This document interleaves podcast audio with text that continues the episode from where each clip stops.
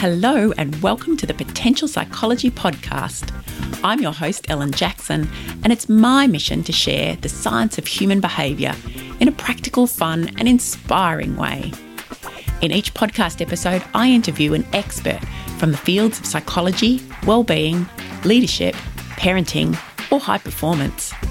I pick their brain to uncover what they know about living well, what tips do they have for you and I, and I quiz them about how they apply their expertise in their own life.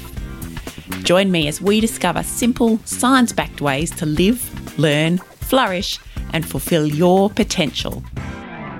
Hello, this is episode thirty-three of the Potential Psychology Podcast. Welcome. I'm Ellen, I'm your host, and I have been knee-deep the last week or so in productivity tips.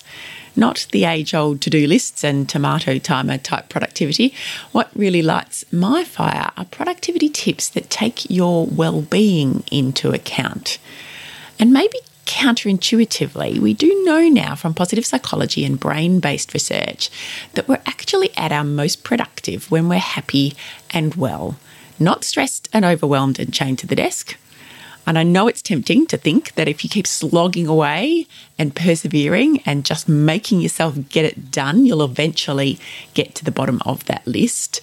But it's not the case at all. In fact, Shawn Achor, one of my favourite positive psychologists, has found that our brains are thirty-one percent more productive when we're feeling positive than when we're at either neutral or stressed. thirty-one percent, that is huge.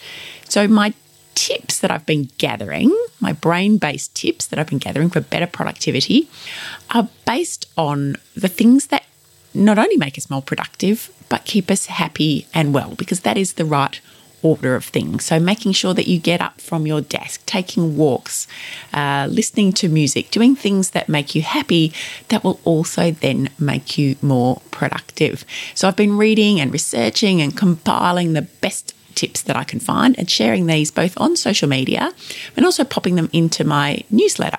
So I'm putting this together for a client for a workshop, and I figured why not share it all around, because it's really excellent stuff and it is all stuff that I use myself to keep me at my most productive, which I kind of need given the demands of this podcast and clients and everything else that I do.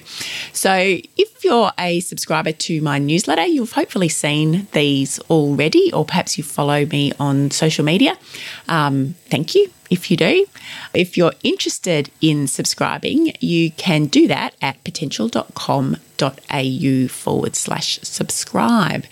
I'm also going to be running a free webinar on the topic on Friday the fifteenth of February twenty nineteen. If you're interested and you want to amp up your productivity in a sustainable and positive way. And the webinar's tentatively called Six Ways to Create a Powerfully Productive Mind. But I must admit, the number of ways might change because I actually don't know how I'm going to choose just six. So uh, stay tuned for that. But the focus of the webinar will be on tips that keep your happiness and wellbeing at the fore while also significantly boosting your productivity and your sense of achievement, because that's what makes us happy too. It's a virtuous cycle. So I'm going to pop the details of that and a registration link on the website, which is at potential dot com dot a u. If you're interested in attending that webinar, you get to see me then as well as hear, hear me. And I'll email it to all of my subscribers as well. So again, if you're not a subscriber to my newsletter, it's the easiest way to keep in touch, and you can sign up at potential dot com dot a u forward slash subscribe. And while we're talking about positive approaches to our tasks, my guest today is here to discuss positive approaches to parenting. And a bit like making the mental switch away from I must chain myself to my desk to get everything done to a more positive, sustainable approach, Professor Lea Waters advocates for a switch in the way we think about our approach to parenting.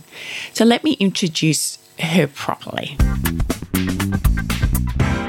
My guest today has entirely too many accomplishments, accolades, and areas of work and passion to list them all.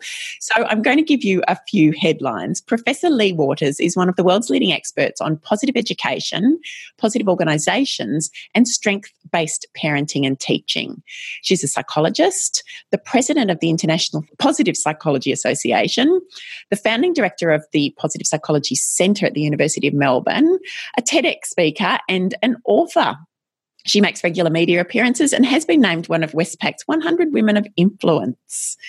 Her book, The Strength Switch, How the New Science of Strength-Based Parenting Can Help Your Child and Your Teen to Flourish, is part of what we're going to talk about today, perhaps in the greater context of what it is to be a parent and how we can best not only parent our children, but manage ourselves and learn from that experience as well. Welcome, Lea. Thank you so much for having me.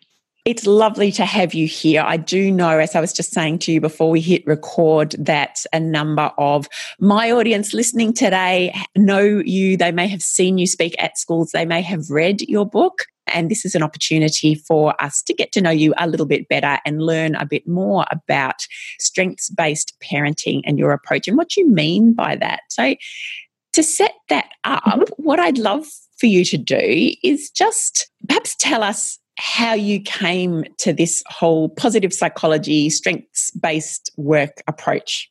Sure. Um, I always get... It's a big question, it, I know. Totally, it is such a big question. It's like, all right, what? How do I tell the short version of this? Um, yeah.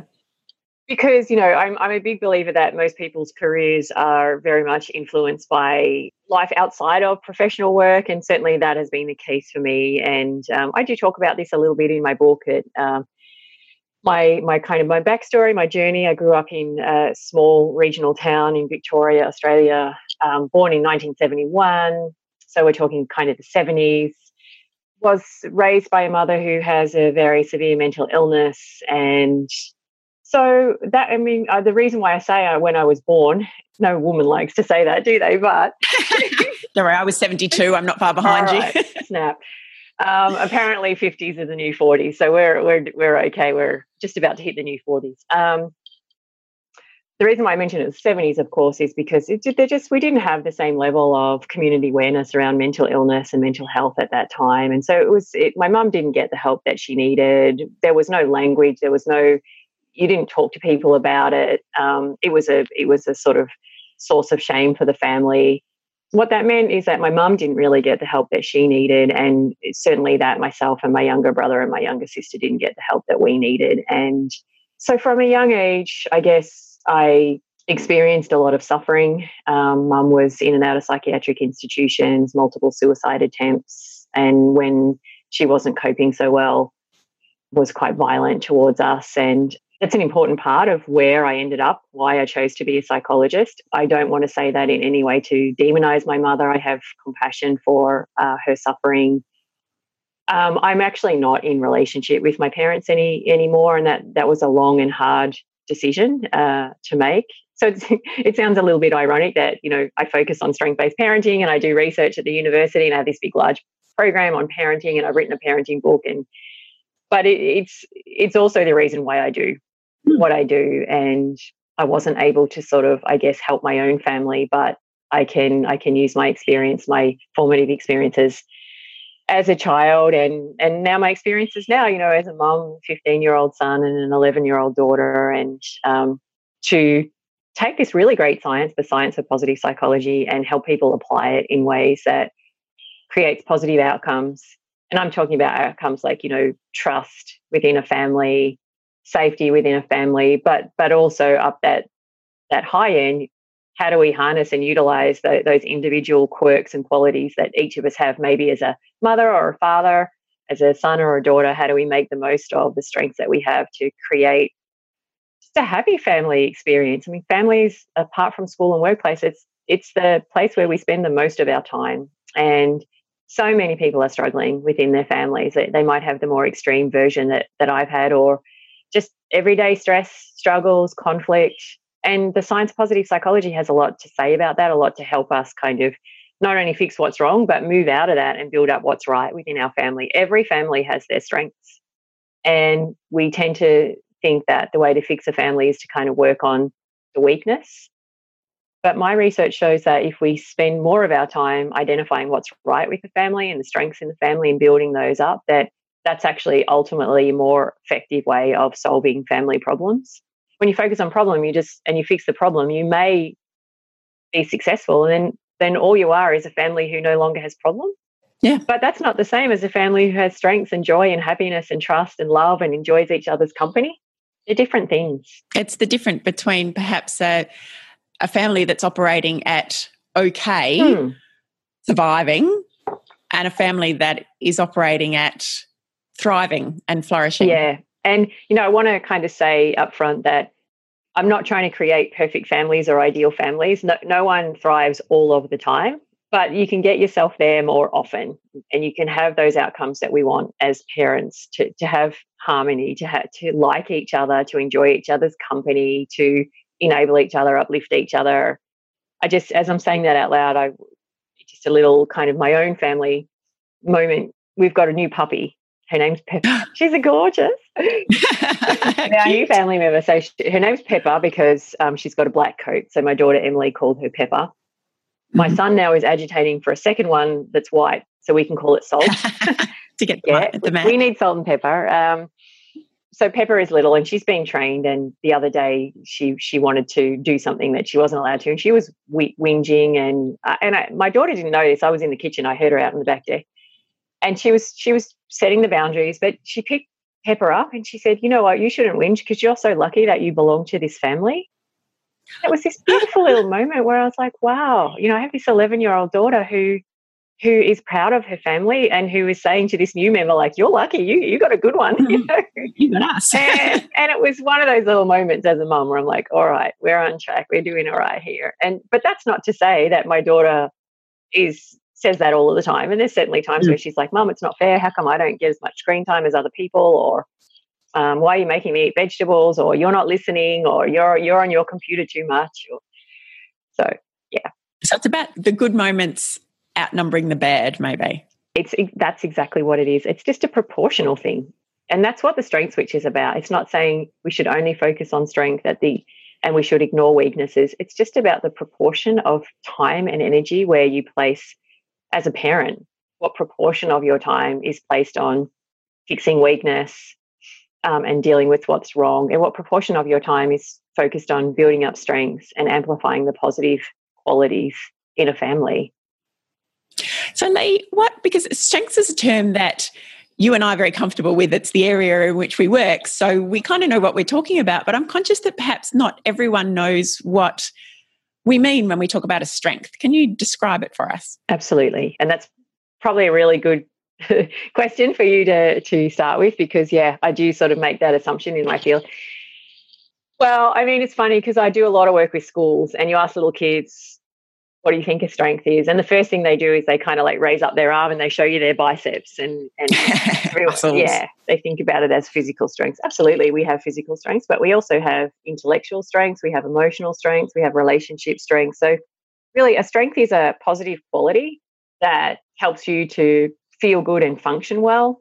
And scientifically, there are sort of three elements that that psychologists like myself would say we need in order for something to be classified as a strength. And the first element is performance. So a strength is something that you're good at. It's something that you you comes quite naturally to you. You know, so some children are have a strength. You know, they're very good artists or musicians. They're, they're good at it. It comes naturally. They perform well. They have it, and you'll know in your own child if you're seeing an inkling of a strength, because they will be performing above age, appropriate levels. They'll learn really, really quickly. They'll have very, very fast learning curve. Mm-hmm. So, you know, some kids it's sport, some kids it's art, some kids it's music, some kids it's more like the kind of emotional strengths, you know, they, they have this like kind of wisdom or emotional intelligence above and beyond their years, or they're just supremely kind or ridiculously brave, more so than you would expect for someone yep. their age, and probably yep. braver than most of the adults that you know. So that's the first element, is performance, that they're good at it. The second element is energy. So we know we're using a strength when we feel energized, when we're using that strength, it's a sort of this internal feedback loop. So indications of, of energy is you see it in, you'll see it in the posture of your children, you'll hear it in their voice, you'll see it in their facial expressions. They're kind of really like buzzed and jazzed as a result of the fact that they get to do whatever it is, you know, go and play netball or have some time with friends or work on a creative project. And then the third element is use, self-motivation. We, mm-hmm. because we are, the evolutionary psychologists and the developmental psychologists have helped us to understand that strengths are partly nature and, and partly nurture. So roughly, it depends on the strength, but roughly fifty percent. So you can't, everyone's born with their own inherent strengths potential. Some people are really articulate. You know, they're fantastic debaters. They're great conversationalists, and they're sort of born that way. You know, and the interesting thing is when you're a parent is that you know you when you start to look at your kids from the lens of strength, and then you see your three-year-old or four-year-old who, who's constantly talking and constantly asking you questions, and you're like, oh my god, you know, can you just give me a minute's peace? And then you realize actually this is a strength. I have a seven-year-old like that.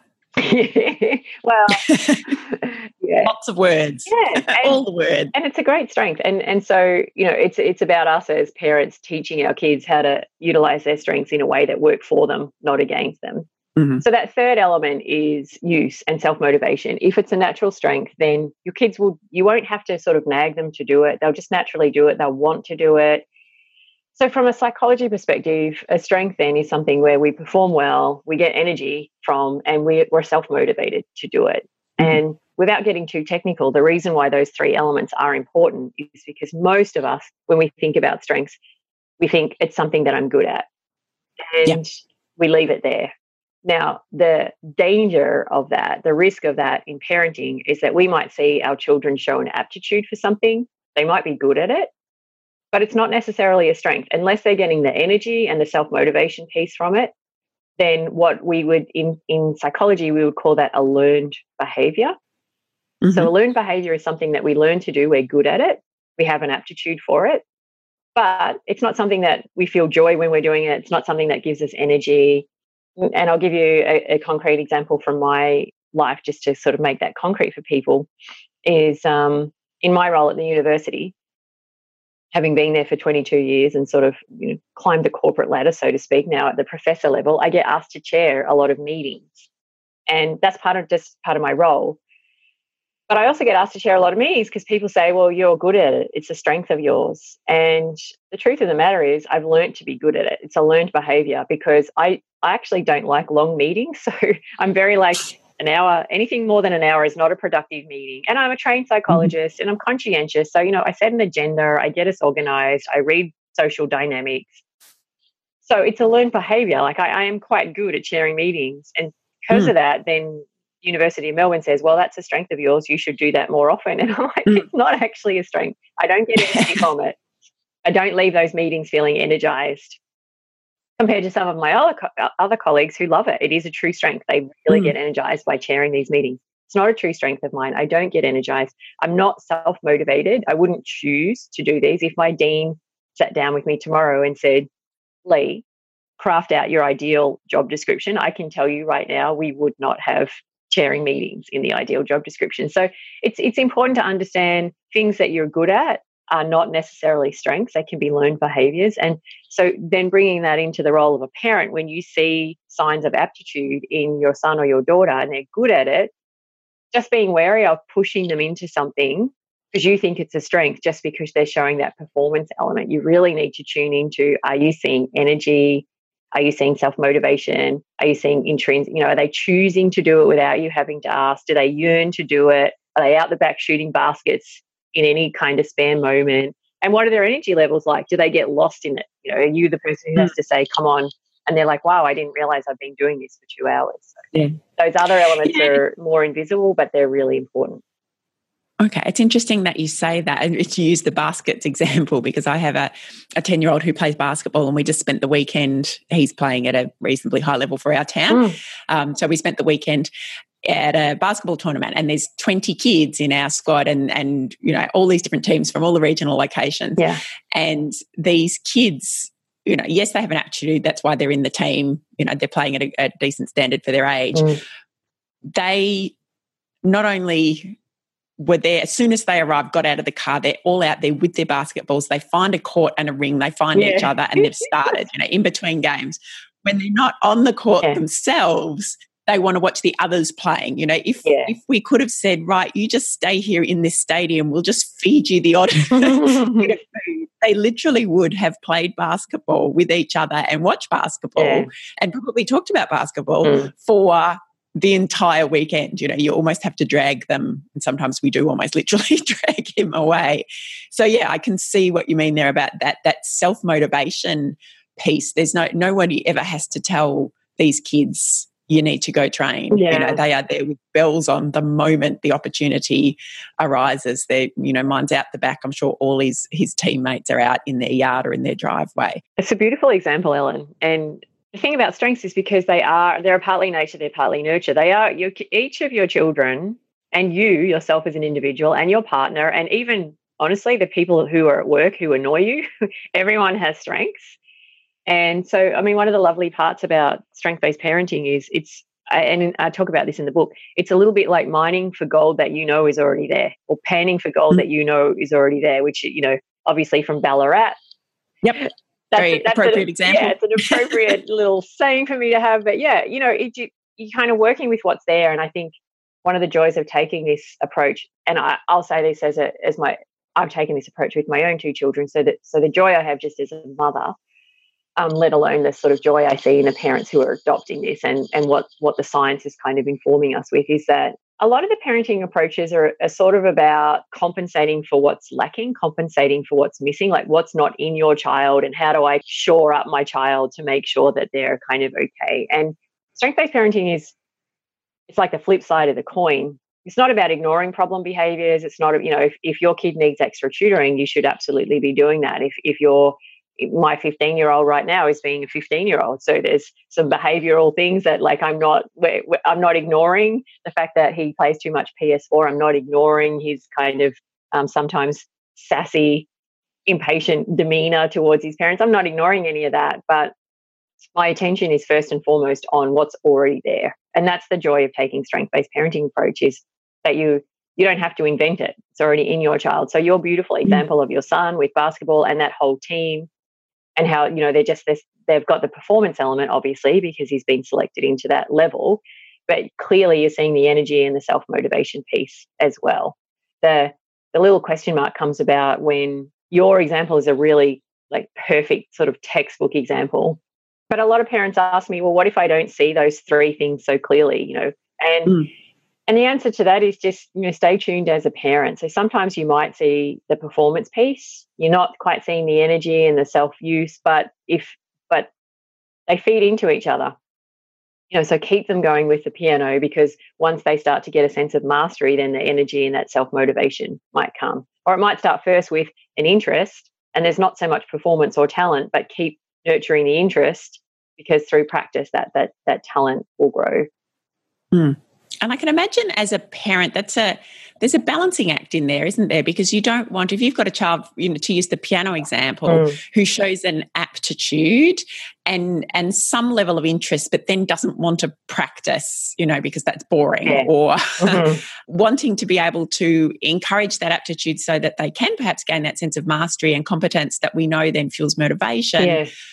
without wanting to destroy any passion that might be there because of a sense that they're nagging. It's such a delicate balance, and this is where you take the strength-based approach, and then you just take on the normal kind of wisdom of, like, what's a sensible approach here as a parent. And and so it's about creating rhythm and routine. It's about encouraging your kids, and even in that moment sharing, yeah, you know what, I have to do this thing at work and I don't really like doing it either, but, you know, it's kind of part of life, and you'll feel better about yourself once you've done it, and you'll remember how you felt when you mastered this particular song, and you played it for me, and it was beautiful, and I, you, you felt so good. I could see that you were energized, you had a smile on your face. Well, now you're just in a little moment where you're playing something a little bit harder. So giving them that, like, image of the future, but also letting them know that there are just some parts of life that aren't always enjoyable, and we have to get ourselves through them. And the music is the sort of portal, but what they're learning through that is grit, perseverance, persistence, not turning it into an argument, you know. So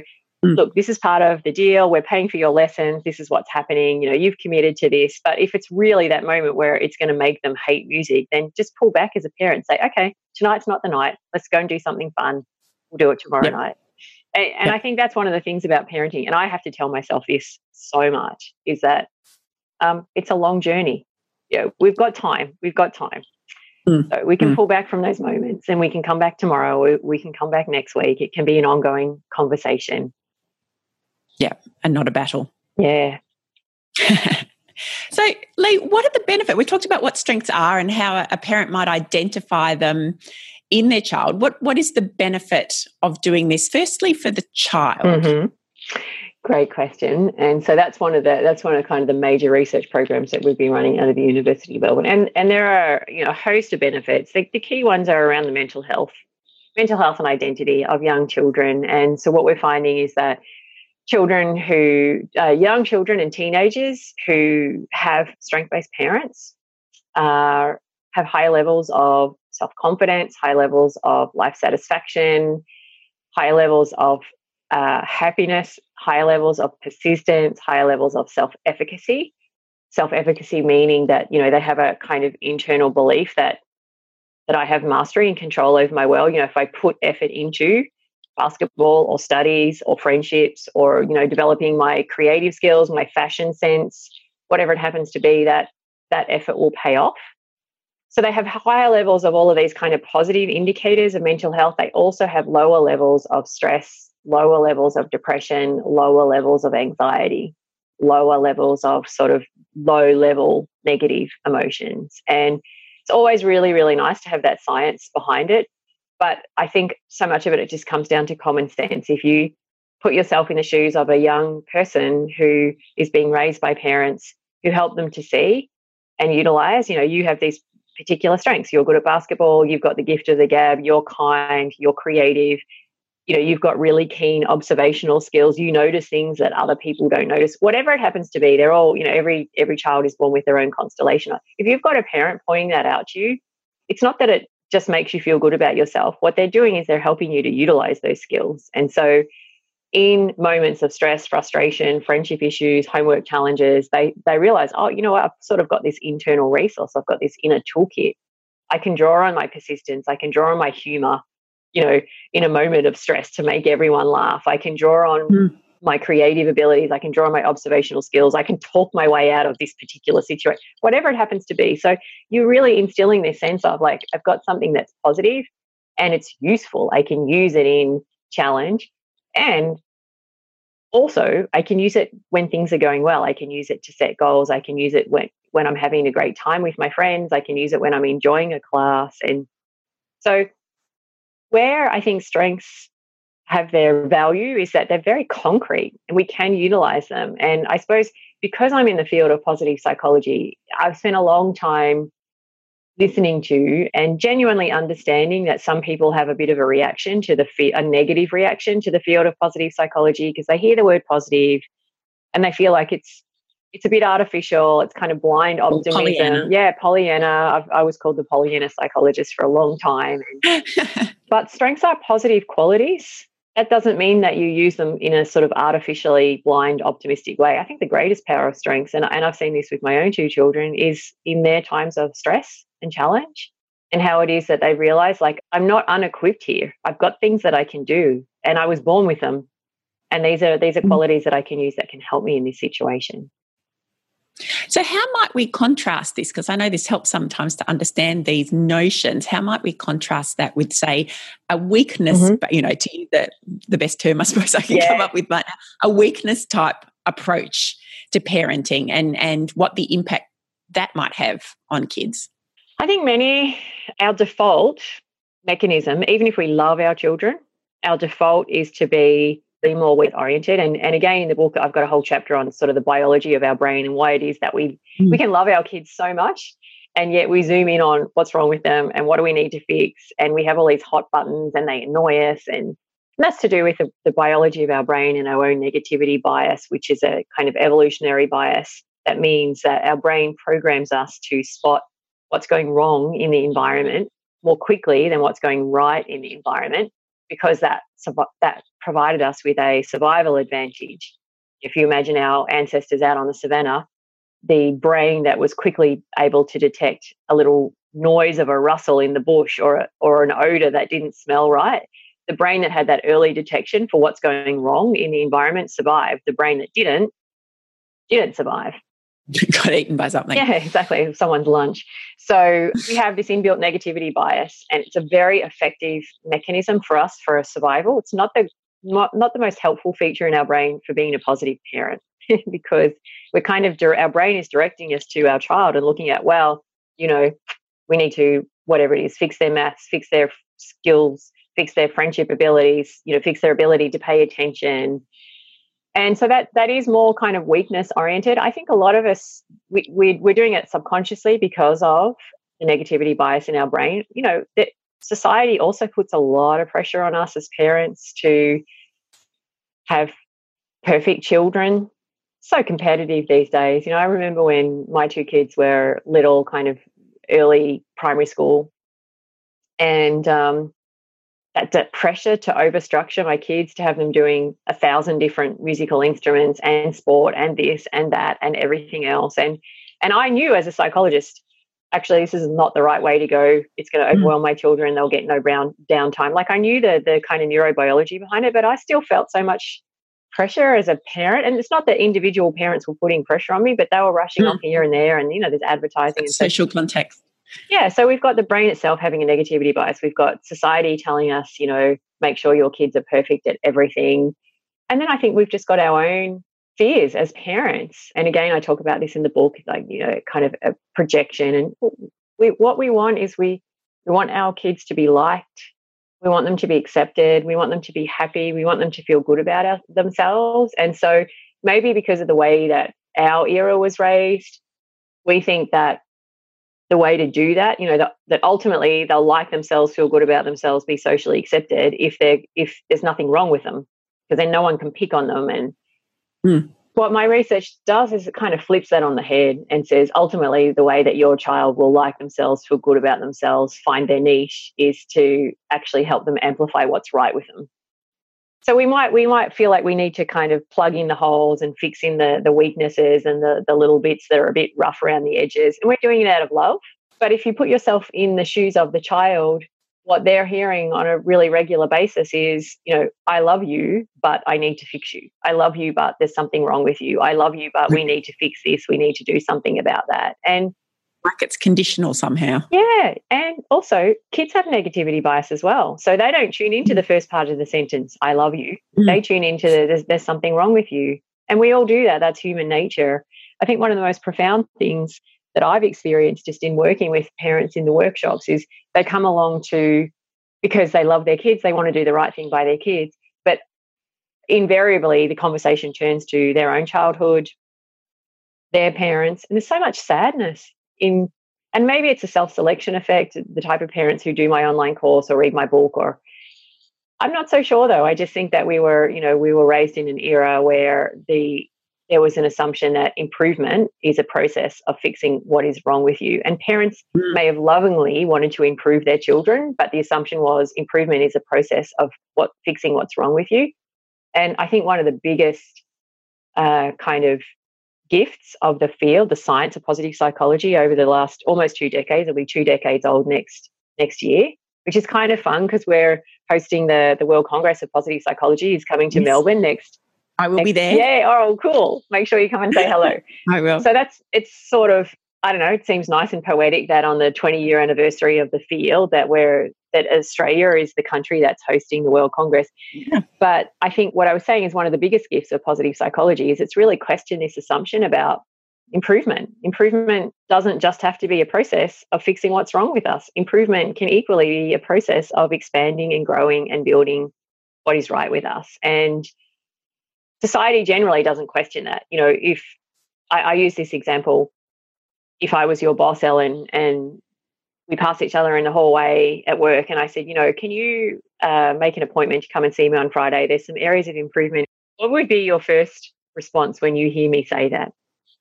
The automatic thought is, oh, my goodness, what am I doing wrong? What yeah. am I getting wrong? Yeah, absolutely. What is it? A bit of panic. Mm-hmm. Yeah, exactly. I'm sorry, I didn't mean to do that to you. But that's because, you know, we've all been raised with the assumption that improvement is a process of fixing what's wrong. So when I say to you, there's some areas for improvement that I'd like to talk through, you immediately think, oh my God, where where is my performance data low? What do, what do I need to do? How do I need to get better? And actually, the truth of the matter is I've looked at your performance data and I'm like, she's really good on client sales. Like, she's kicking it compared to everyone else. So I'm gonna, I want to speak to her about, like, what's her secret? Why is she go, so, mm. so good at client sales? Mm. How can she teach the rest of the team? Because she's clearly got some kind of like social skill or something. And as a boss, maybe I should, at the moment, she's only doing twenty percent of her time on that. And maybe I should be recrafting her role so that thirty percent of her time is on client sales, because mm. this is a strength of hers. So, you know, I just use that example to identify that even loving parents, we're taught to believe that we we want to improve our children, and we want to do it because, you know, we want to make sure that they grow up to be good-hearted, happy, successful individuals. And in order to do that, we need to improve them. The question is, how much of the time do we spend improving what's wrong with them, what's missing? How much of the time do we spend improving what's right with them? And because of our negativity bias, because of pressure in society, because of the way we were raised, because of this implicit and unquestioned assumption that improvement is a process of fixing what's wrong with us, we naturally go towards that more kind of deficit-oriented, weakness-oriented way of approaching. And it doesn't mean we don't love our children. It's just for all of those reasons. And and, and I feel like I want to apologize because that was a really long answer to your question. Why? What is weakness-oriented parenting, and why do we do it so often? But it's it's com- it's complex. And I I think it's really, well, I know it's really helpful for parents to understand that. And I know um, I catch myself in that moment gravitating first towards what's wrong mm. before I focus on what's right. And I know, you know, parents I've worked with, so many of them have come up and said, it's really helpful for me to understand, like, what I'm working against. So, because then you don't judge yourself. You don't think, oh, why am I always such this nagging Nelly, police officer, correction officer, parent? Because you understand, actually, like, we're fighting against a lot of forces to shift our attention. That's why I call the book The Strength Switch, because it really is. It's an intentional switch. Mm. You have to make an intentional choice to say, I'm going to switch my attention. I'm going to focus first on what is right before I focus on what is wrong. And it's not just a one-off choice. You don't just sort of wake up one morning and say, right, I flicked the switch. From here on in, I am a strength-based parent. Because, you know, it's parenting. It's it's like you've got your own real life lab mm. and you get it wrong and you muck up. And what I've learned to do in my own parenting journey, and, you know, what I advise parents to do is that when you do, those moments where you have been deficit-oriented first, don't get down on yourself. Just say, okay, well, this is a chance to practice. This is a do-over. Apologize. I think it's so powerful for parents, for children, for parents to be able to say, you know what, I mucked that up. I got that wrong. I wish I hadn't handled it that way. I'm really sorry about that. That's so important for a young person to hear, and so empowering for them, because then it teaches them you're allowed to make mistakes. You acknowledge your mistake, you say sorry, and you repair the relationship. And that's such a helpful skill for them to learn with their teachers, with their friends, you know, and then when they grow up as well. So it's a very dynamic thing, strength-based parenting. But what I will say is every time you practice it, every time you get it right, you're building new neural networks in your brain. So it really, really, it's just a skill set. It becomes mm. easier and easier and easier with, and soon you'll just be doing it automatically. And what will happen is all your kids' friends love hanging out at your place because you know, and it's, again, it's not this Pollyanna psychologist. You're not being artificial with them, but you really, you, you can spot, wow, this this friend has this strength, this friend mm. has that strength, this mm. friend, and you're able to acknowledge it. Mm. And I think um, that point you made about the the neural pathways, you know, I, one of the challenges, I guess, for parents, and I'm going to ask you in a moment about the benefits of this approach for parents too, mm. but mm. is that, you know, we're not only hardwired, but we just have these habits of thinking, you know, we're, we've done it a certain way. We've picked up on those things that are going wrong for so long, twenty, thirty, forty more years. Yeah. And it takes practice to kind of rewire those thinking habits, doesn't it? It does. Yeah, absolutely. And mm. so this is where, you know, it's an intentional thing. It takes practice. It requires work to begin with. It's so worth it though, because the work that you do, in addition to becoming easier over time, going back to that message of, I love you, but I need to fix you. well, that becomes twenty percent of the time you speak to your kids, and the eighty percent of your time is, I love you, and mm. I really, I, I admire this quality in you, mm. let's build it up. And it's yep. a very different message for a child, and it's worth it. Like we said, the science is finding that young children who have parents who are strength-based just do better. They have just much more robust mental health. Mm.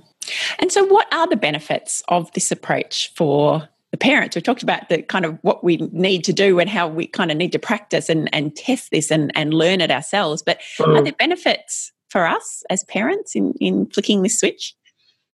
Such a worthwhile question. The short answer is yes. And I'll tell you why I think the question is worthwhile. When I first got pregnant with Nick, because of my own childhood, I really, I didn't have role models for parents. I knew I wanted to do it really radically different, but I didn't have that sort of inbuilt knowledge or model. And so uh, honestly, I can tell you I read every single parenting book that was on the market.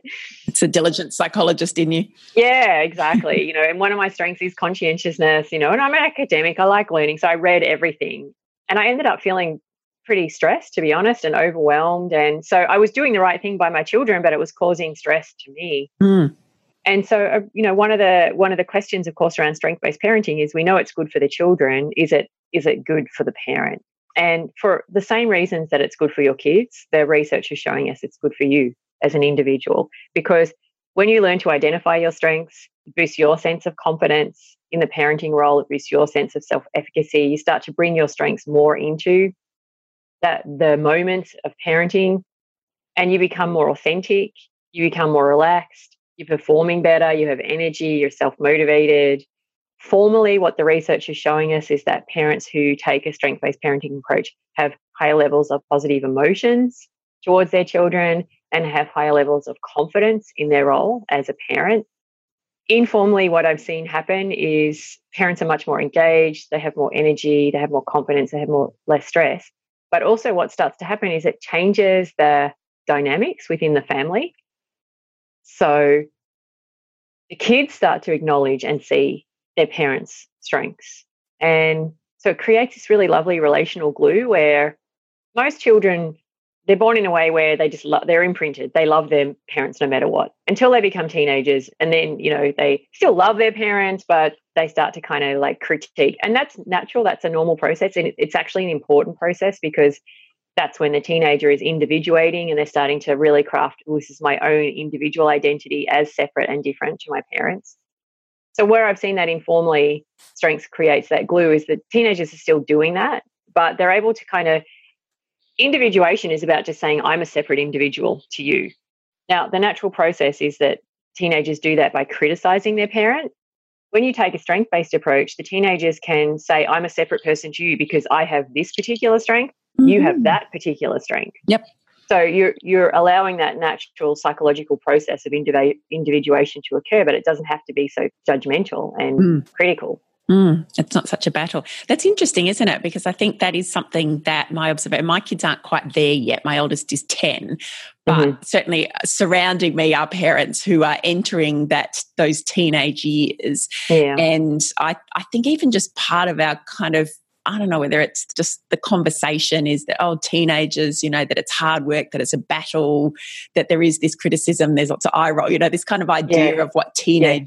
years are like. Yeah. And I think, A, that point about that individuation, the fact that this is an important part of their development, that they do start to kind of separate, that they pull away, that they recognise themselves as different.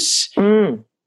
But being able to see some positives in that and in the way that could happen rather than having to be a constant battle, because you can kind of see how that sets itself.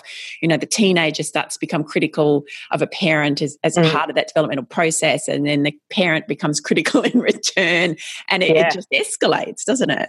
Absolutely. And it's it's just a dynamic. Every action has an opposite and equal reaction, you know. So when your teenager is feeling criticised by you, they criticise you back, mm. and then you feel criticised, and then so it c- creates this kind of downward spiral. When when the teenager feels that, you know, you see their strengths, then they're more likely to see yours. And also you're owning your strengths as a strength-based parent. You're saying, okay, this is a this is a moment where I can use my problem-solving abilities, or this is a moment where I can draw on my patience, or this is a moment where I can um, use my humour to deflect and deflate a situation, whatever, you know, every, all my kindness, whatever your own strengths are, and you know you're going to perform it better. You're going to be more effective as a parent. And in the book, I talk about strength-based discipline, and I think that's a really important part too, is being able to reframe that problem behaviour in a way where it's not necessarily coming from a bad place, but maybe it's an overuse or an underuse of a particular strength. You know, so you've got a child who's really curious, but they're overusing their strength and it's making them become kind of nosy, and or you've got a child who has natural leadership skills, but they're overusing their strength and they're becoming very bossy. Mm. You've got the child who's like naturally humorous, who's maybe using their strength in a way that they're not meaning for it to be, but it's coming across as being disrespectful. And so then it's not that you're saying, you know, stop being bossy, stop being nosy, you know, stop being so disrespectful. It's like, you know, I really love your humor. I love it. But when when you used it in that situation, you might not have meant it, but it came across as, you know. Mm-hmm. So you're it's just it's a different way of teaching them how to behave and use their strengths in a way that's good for them. And mm. it's a very different message from you're bad. Yep. Yep. You're lazy, you know, you're bossy, you're nosy, you're disrespectful. Mm. It's a very different message to say, you know, you've got this strength, but when you when you when you overplay it, it comes across in this way mm, because mm. you're providing them with an access out. It sounds like the conversation I'm having with my seven-year-old about his um, strength of talking. You know, and we do, we have that conversation. You know, I, I know that you've got lots of ideas going around in your head, and I know that you really like to be able to talk and tell people what you're thinking, and I know that you love words and using lots mm. of words. Yeah. When you do that in your class all the time, other people mm. don't get a chance to think because all they can yeah. hear is you talking. So mm. trying to frame it up in that way so that yeah. it's not just stop talking, it's bad. And and also I suppose yeah. for me it's tapping into that motivation of the why. You know, why yeah. is it I'm asking you to do this? It's not because it's necessarily the wrong thing to do. It's just not the most helpful thing to do in that context. Yeah, right right place, right time, right mm. reason. And mm. that's just a, like, again, going back to that idea, this isn't necessarily about strength-based parenting, but just the general wisdom of, like, that's one of the things that we teach our kids, right place, right time, right reason in any different context. And I think what, I mean, in that little scenario that you're talking about, Ellen, you're also drawing on a second strength of your son, which is his kindness.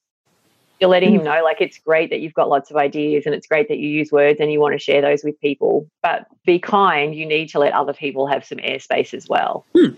So you're you're you're motivating him through a second strength, which is his kindness, to say, oh, now's the time to stop and listen to someone else. Mm, mm. So we talked at the beginning, Lea, about how you might notice, observe, you know, those those three things to identify strengths in your mm-hmm. kids, their their performance, their energy, and their use and that intrinsic motivation. Are there other tools, and particularly for parents, if they're tr- struggling to uncover their own strengths, are there particular tools that you recommend for people to use? I have a bunch of free things on my website. Mm-hmm. I will point people in that direction. Yeah. So we've got links to the Values in Action survey. That's a free survey that parents can do to identify what their strengths are. That survey is also freely available for children over the age of ten.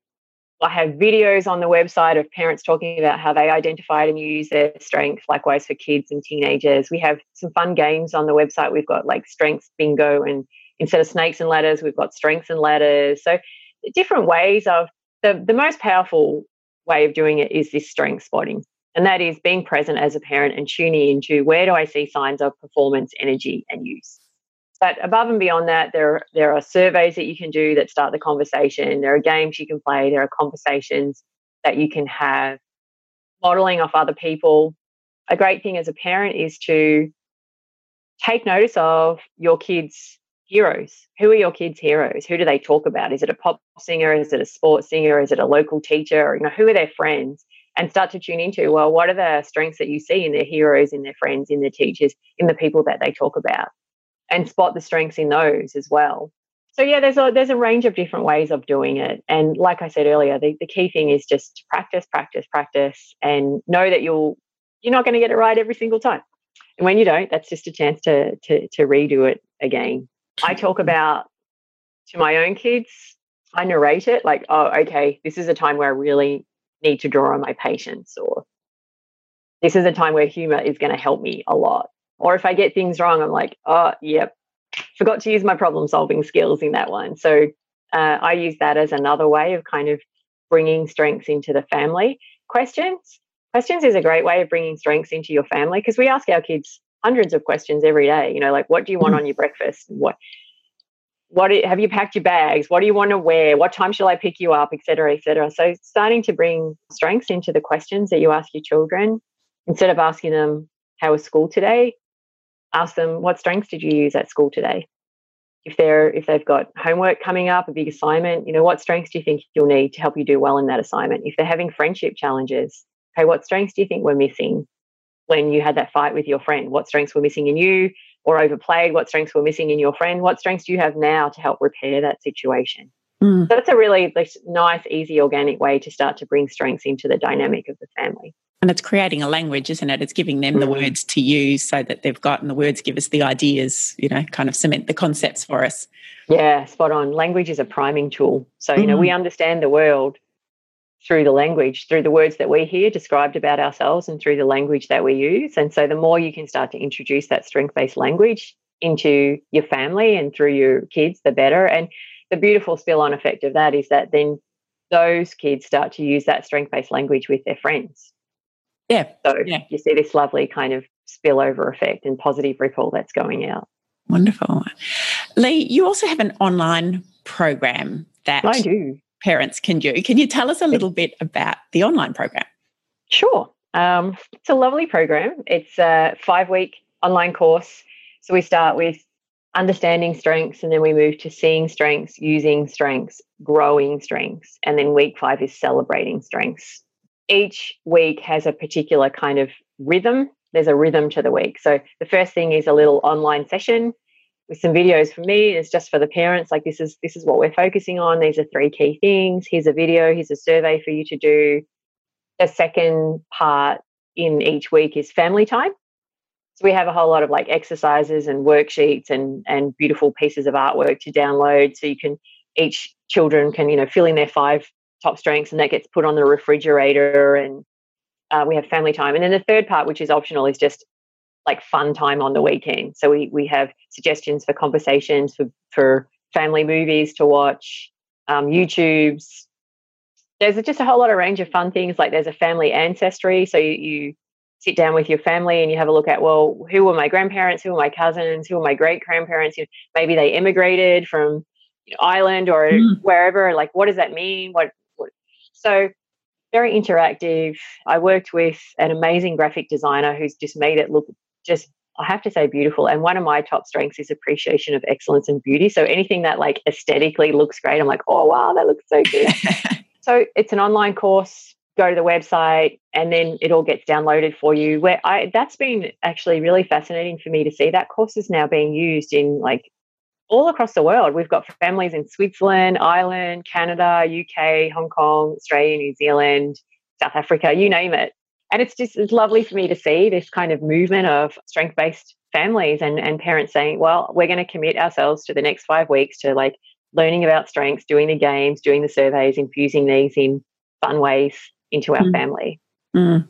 I've always felt from my experience talking about positive psychology and, and working in the field that we're kind of almost inherently drawn to this more positive way of doing things. You know, mm-hmm. if there's an opportunity, and, and I'm, I'm guessing that the people who are enrolling in your course are people who are perhaps saying, I feel like we could be doing this better somehow, or I feel yeah. that, you know, there, there's another way than the way that perhaps I was raised with, or, and the possibility of being able to do something that doesn't feel like hard work. I'm not saying there yeah. isn't hard work involved in this, but no, you know, it's joyous. It's, yeah, it, it's yeah. fun, and it is positive, and it's reinforcing good stuff within us that I think we are inherently drawn to. So I'm not surprised, really, you know, once people have an awareness of this, that they would be excited about the possibilities of being able to um, to practice it, and uh, with a bit of guidance from an expert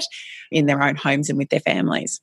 Thank you. Yeah, it's been amazing to watch that go. I mean, it's sort of an interesting journey for me just as a psychologist to then sort of say, well, not everyone wants to read a book. Yeah, it's that's not everyone's style. Yeah. And some people want to do it more interactively, and some people want to do it like at home with fun things to do. And so just finding different ways of getting that same message out, and then kind of, yeah, seeing it take off across the world. It's been a really uh, lovely thing to watch how many families are, are wanting to do it differently and, and to inject a bit of kind of love and strength and joy yeah, yeah. into family life.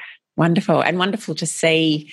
Before we went on air, we were talking about, you know, getting psychology out there in different forms yeah. and different ways out into the population, people perhaps who haven't necessarily accessed the tools because they haven't felt able to or even known that it was available. So mm. you know, another exciting way and a relatively new way as well yeah. for this content to be presented out there and made accessible in the world. Yes, exactly. Mm. Now, the book is called The Strength Switch, How the New Science of Strength-Based Parenting Can Help Your Child and Teen to Flourish, and it is available via Lea's website. I will put a link to the show notes, and it's also available in all good bookstores online and in the old-fashioned offline bricks and mortar version. Yeah. And if you haven't read it already, then I would encourage you to get hold of it, and um, particularly if all the stuff that we've spoken about today really resonates with you as an opportunity perhaps to help your family to thrive and flourish in twenty nineteen. Lea, I know I will put a link to your website um, and to the online program, and to the book has its own website, which is just strength switch dot com. Is that right? Correct, yeah. Yep. And I will put all of those details in there. Thank you so much. I, there's lots more I could ask you. There are so many other things we could talk about, but perhaps we'll have you on another time to talk about some of those other topics. Yeah, I'd love to. Thank you. Excellent. And I, I really appreciate your time and sharing your wisdom, knowledge and experience, both of a professional nature but also of a personal nature, with our audience today. It's been a pleasure. Thank you so much. Very enjoyable conversation, and anytime you want me back, just let me know. That was Professor Lea Waters, psychologist, researcher, consultant, author and public speaker, specialising in positive psychology and positive education. You can find out more about Lea via her website, Lea, that's L E A, waters dot com. And you can find her online parenting program that we talked about, and of course her book, The Strength Switch, How the New Science of Strengths-Based Parenting Can Help Your Child and Teen to Flourish, on the Strength Switch website, which is strength switch dot com. There you can also sign up to receive Lea's free strengths-based parenting tip sheet, which I'm sure is an excellent resource. Jay and I have also put a link to her site, her book, her online program and her social media profiles in the show notes for this episode, along with Lea's positive parenting tips and the other resources that we've mentioned today. And you'll find all of that at potential dot com dot a u forward slash podcast. And if you'd like a copy of our very comprehensive and very free downloadable collection of over one hundred thirty parenting, performance and wellbeing tips from our podcast episodes that I've interviewed in seasons one through to three, you'll also find a link to download that guide at potential dot com dot a u forward slash podcast, or you can follow the podcast link on the homepage menu. It's a big button on the episode and show notes page. You can't miss it. So that will give you access instantly, or as instantly as the internet will allow, depending on what's happening with the internet at that moment. And it's a little book there of one hundred thirty parenting, or over one hundred thirty parenting, performance and wellbeing tips that we've gathered from all of the wonderful experts that we've had on the show prior to the beginning of this season. And while we're talking about positive parenting, my first ebook, The Positive Parenting Toolkit, is also available via the Potential Psychology website. And I do reference Lea's work in the book because it has been an inspiration to me, both as a psychologist but also as a parent. And you'll also find it a compilation of other of the biggest and best and most helpful positive parenting ideas that I've come across and researched and used myself with my family. So there's plenty of practical strategies and tips. I've tried to keep it easy to read and full of practical stuff that you can do to help your family to thrive in twenty nineteen. And it's on sale right now. So head to potential dot com dot a u forward slash store. And you'll also find a link to that on the homepage at potential dot com dot a u. If you have enjoyed today's episode and discussion with Lea Waters, or you're enjoying the show in its entirety, please let us know. Give us a rating or a review in iTunes. to do that, if you're listening on an iPhone right now, the easiest way to do it is just scroll on down to the bottom of the list of potential psychology episodes, and you should see a row of stars, and you can click on the stars to rate. And if you scroll a little further, you'll see a link that says write a review. And I'd love it if you just pop your thoughts in there. I read and really appreciate every review, rating and comment, as it helps to spread the word about the podcast and all of the amazing work of our guests. So what's coming up next week on the show? Well, we're talking stories and movies and how stories are linked to our understanding of ourselves and our well-being. And my guest is the very animated and passionate Anna Box, psychologist and story strategist. And this conversation is a lot of fun, and I'm very keen to get to one of Anna's workshops now, having learned all about them.